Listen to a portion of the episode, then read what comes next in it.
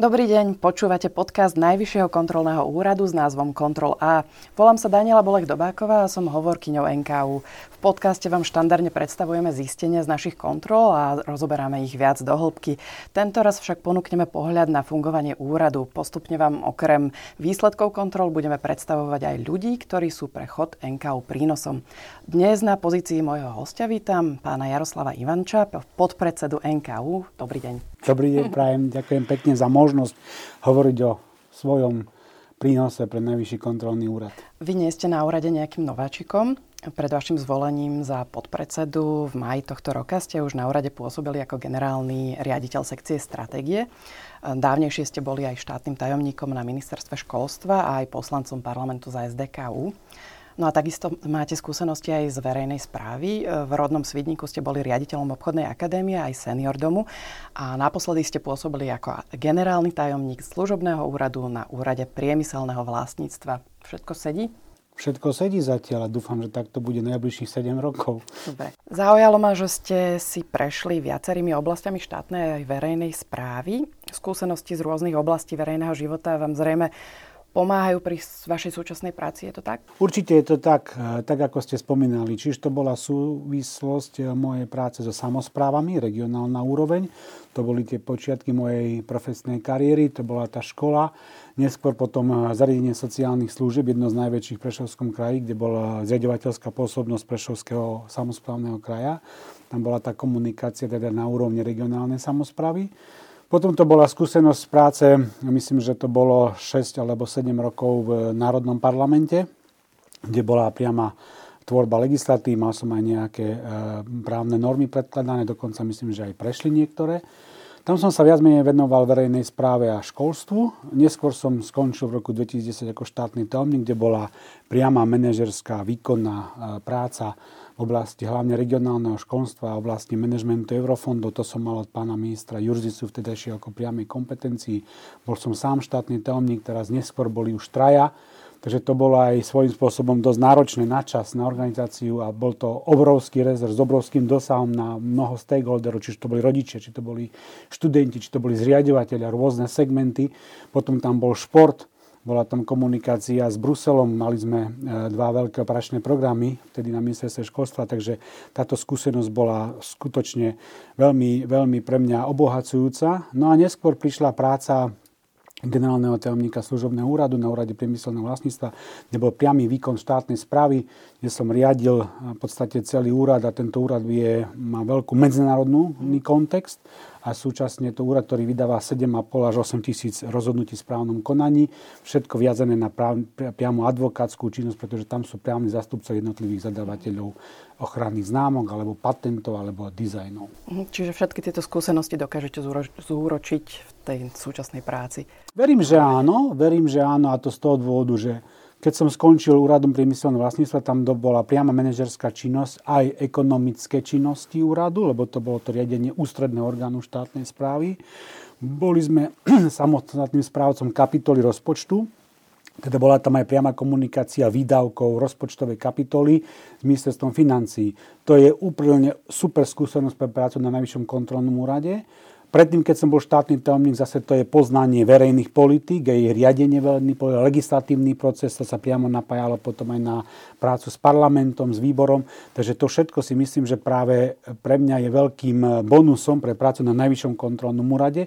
A neposlednej miere aj to, že som bol generálny riaditeľ sekcie stratégie na Najvyššom kontrolnom úrade, tak tam som zase ovoňal stratégiu Najvyššieho kontrolného úradu ako samostatné a nezávislé ústavné inštitúcie uh-huh. slovenského systému práva. Podpredseda Úradom ste 7 mesiacov. Čo vás za tento čas dokázalo na samotnom úrade alebo pri hodnotení výsledkov kontrolorov prekvapiť? Neustále ma prekvapuje tá, to, že ten systém verejnej a štátnej správy a jednotlivé riadenie výdavkov, či už sú to kapitoly alebo rozpočty organizácie, alebo príspevok organizácie štátu alebo samozpráv, e, sú nastavené tak, že stále a stále nachádzame chyby. V konečnom dôsledku je to aj dobrý výsledok práce našich kontrolorov, ich poznania, ich skutočného záujmu ísť do hĺbky, ale v neposlednej miere je to aj to, že tá verejná štátna správa sa v komunikácii s Najvyšším kontrolným úradom, mám taký pocit, že za tých 7 mesiacov aj zlepšuje.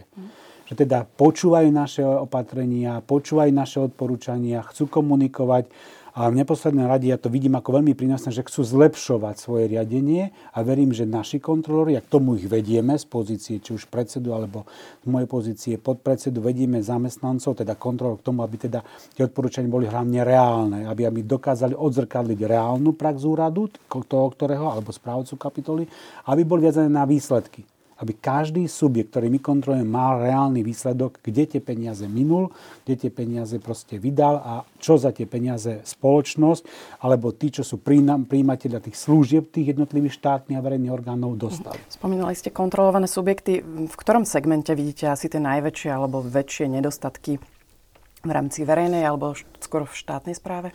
Moja posledná skúsenosť je taká, že najviac ma stále prekvapuje zdravotníctvo. Mali sme tam pomerne široký záber kontrol, my sme to spájali do, do systému potom, do celého zdravotníctva. A keď sa na to pozriem z pozície e, teda kontrolórov alebo najvyššieho kontrolného úradu a to, čo hovoríme verejnosti, tak tá verejnosť nemôže byť spokojná s tým, ako sa vyvíja zdravotníctvo, aký je tam problematické míňanie pomerne veľa peňazí. Lebo HDP zdravotníctva slovenského už nie je veľmi malé, to, čo tam dávame, ale tie výsledky aj v medzinárodnom kontexte, porovnaní spokojnosť ľudí so zdravotníctvom nie je to, alebo nie odzrkadľuje to, koľko peňazí v tomto segmente pretečie, koľko verejných zdrojov tam ide. Takže v tomto je také, také moje prekvapenie, že koľko tam je problémov za relatívne, ešte stá, za relatívne veľa peňazí, ktoré sa tam vydáva. V posledných rokoch sme svedkami, že voľbám na najdôležitejšie štátne pozície predchádzajú verejné vypočutia kandidátov. Vy ste si tým prešli tiež.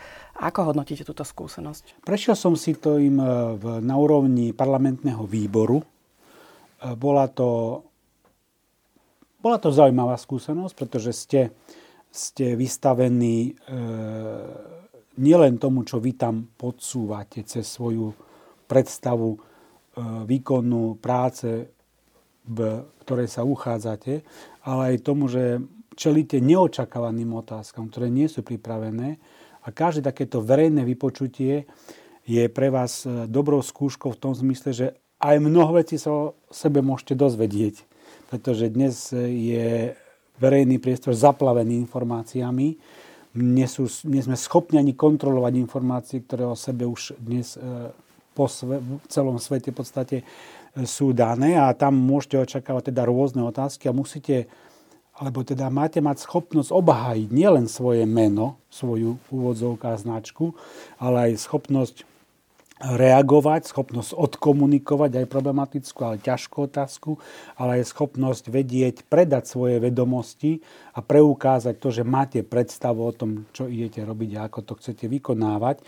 Takže každá také, takéto verejné vypočutie, každá takáto skúška je podľa mňa pre každého, kto sa uchádza o funkciu vo verejnej službe, v štátnej správe, veľmi dôležité, pretože tá štátna verejná správa je dnes založená vo veľkej miere aj na dobrej komunikácii aby sme vedeli preukázať, že nie len, že pracujeme v nejakej uzavretej ulite, ale dokážeme svoje výsledky predávať a dokážeme o výsledkoch činnosti úradov hovoriť s ľuďmi, lebo tí sú dôležití. Spoločnosť je ľudia, ktorí tvoria krajinu. Od roku 2021 parlamentné výbory prerokúvajú povinne naše správy o výsledkoch kontroly. Zmenilo sa podľa vás postavenie NKU po tejto zmene pravidel? Určite. Mm, som presvedčený, že sme posilnili svoje postavenie lebo táto povinnosť je už obligatorná. Každý ten príslušný výbor, ako hovorí sa v našom e, kompetenčnom zákone o zákone o NKU musí prerokovať nejakú správu, ktorá sa týka toho, ktorého segmentu činnosti toho výboru. A tam je priestor na to, aby sme práve ako som hovoril aj pri tom verejnom vypočutí, ako my zástupcovia úradu, či už je to predseda, podpredsedovia, hovoríme o výsledku a opäť musíme byť schopní obhájiť výsledky našich kontrolorov a činnosť nášho úradu musíme byť schopní komunikovať s poslancami, že to, čo sme napísali do záverečnej správy, vieme preukázať a vieme upozorniť na tie nedostatky so všetkou zodpovednosťou. A je to veľmi dôležité pre spoločnosť, ale aj pre poslancov, ktorí sú tvorcami, legislatívnymi tvorcami týchto verejných politik a hlavne sú najvyšší zodpovední v tejto krajine o to, aby krajina bola dobre spravovaná. A najvyšší kontrolný úrad je veľmi dôležitou súčasťou a prvkom toho, aby sme podávali informácie parlamentu, že tu niekde v niektorých tých subjektov kontrolovaných alebo v tej ktorej verejnej politike vám niečo nefunguje, snažte sa to napraviť. My dokonca hovoríme o tých odporúčaniach a snažíme sa ich odôvodniť na príslušnom parlamentnom výbore, čo si myslím, že je nie len posilnenie postavenia úradu, ale je to aj náročnejšie pre zástupcov úradu, pretože sú vystavení opäť, ako som povedal, priamým otázkam mm. zákonodarcov. NKU v budúcom roku oslavuje 30. narodeniny. Mm, ste spomínali, že na výboroch stále predkladáte nejaké e, nedostatky, vy teda e, predkladáte, predkladáte správy o týchto nedostatkoch. Prečo majú podľa vás kontrolóri aj po 30 rokoch jeho fungovania stále toľko práce? Prvá veta, ktorá ma napadla pri vašej otázke, bola to, že prečo ja neoslavujem 30. výročie, ale úrad. ale e, e, 30. výročie úradu je vždy, e, každé výročie také okrúhle, je vždy aj časom pre isté pozastavenie sa, zamyslenie sa nad tým, že, že ako ten úrad pôsobil a čo môže do ďalšieho obdobia priniesť.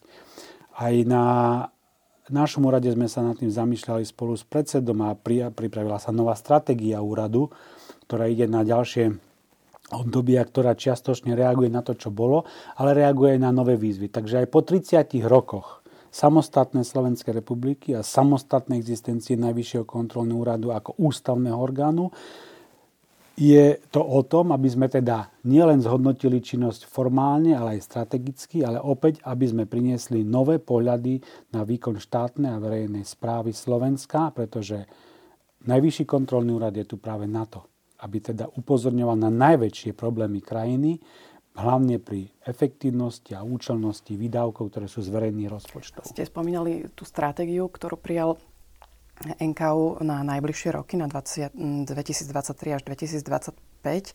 Ono tam vlastne ide o to, že plánovanie kontrol bude flexibilnejšie, bude reagovať na aktuálne výzvy doby.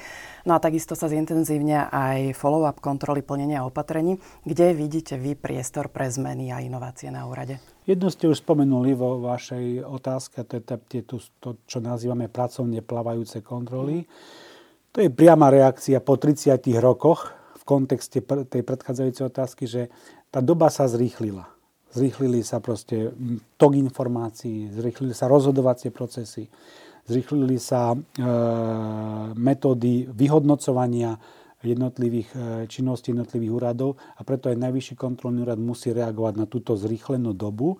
My budeme mať ročný plán kontrolnej činnosti, kde budú tie nosné kľúčové témy z dlhodobého hľadiska ale samozrejme musíme reagovať aj na aktuálne požiadavky a tie aktuálne požiadavky je ten plávajúci plán, alebo jednoducho budeme tam doplňať to, čo je veľmi aktuálne v danom rozpočtovom roku, aby sme dokázali verejnosti priniesť informácie o čerpania takýchto výdavkov. Pretože niekedy tie výdavky sa aj dlhodobejšie plánovali. Dnes máme síce rozpočet stále na ročnej báze, ale jednotlivé segmenty toho rozpočtu v tých ktorých kapitolách sa míňajú na kratšej báze a preto my musíme reagovať na to. A tá druhá časť je teda, že nielen, že kontrolovať, ale aj analytickými vstupmi prinášať informácie na základe verejne dostupných zdrojov, lebo ten verejný priestor je už dostatočne informovaný, ale my musíme objektívne hodnotiť tie informácie bez politického alebo nejakého iného kontextu a takisto musíme podávať tieto informácie verejnosti a samozrejme aj zákonodarcom. Ak by ste to mali tak zovšeobecniť,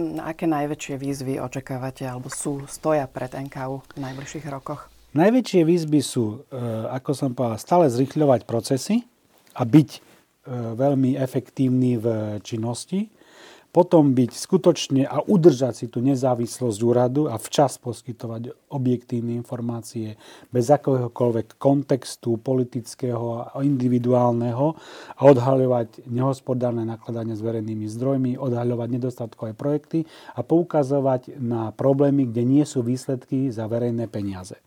Potom je samozrejme podieľať sa aj na formovaní verejnej diskusie. Už je málo len oznámiť výsledok, ale nebáť sa aj o, diskutovať o našich odporúčaniach, nebáť sa hovoriť s verejnosťou aj s kontrolovanými subjektmi, že prečo si myslíme, že to, ktoré odporúčanie by malo tak vyzerať a chceme, aby ste ho realizovali. A priamo nadvezujem na follow-up kontroly, chceme sa sústrediť na to, že čo my sme už aj v minulosti krátke povedali k jednotlivým kontrolám a čo z toho sa realizovalo, nerealizovalo, aby sme dostali spätnú väzbu na to, že čo z našich odporúčaní sa realizuje v praxi. A budeme najviac potešení tým, ak výsledky, respektíve odporúčania, ktoré sa realizovali, priniesli reálne výsledky. Na to sa chceme sústrediť, to je jedna, jedna z našich veľkých výziev. A samozrejme, v neposlednej miere reagovať na súčasnosť, na ten rýchly vývoj, na tú penetráciu informáciami spoločnosti aj tým, že kvalitnou prípravou našich zamestnancov, našich kontrolorov, ktorí dennodenne v podstate reprezentujú náš úrad pri vstupe do každého kontrolovaného subjektu. To bola moja posledná otázka. Ďakujem vám za rozhovor. Ďakujem pekne. Verím, že som naplnil očakávania Veríme našej tiež. diskusie. Toto bol Jaroslav Ivančo, podpredseda Najvyššieho kontrolného úradu. No a ďakujem aj vám, našim poslucháčom, že ste si podcast Kontrola vypočuli až do týchto chvíľ. Prajem vám príjemný medzisviatočný čas strávený v kruhu rodiny a blízkych. Budeme radi, keď si nás aj v novom roku pustíte pri ďalšej kontroložskej téme. Ďakujeme a dovidenia. Tak ďakujem pekne keď sme po sviatočnom období, verím, že sme si ho užili a prajem šťastlivé vykročenie do nového roka 2023.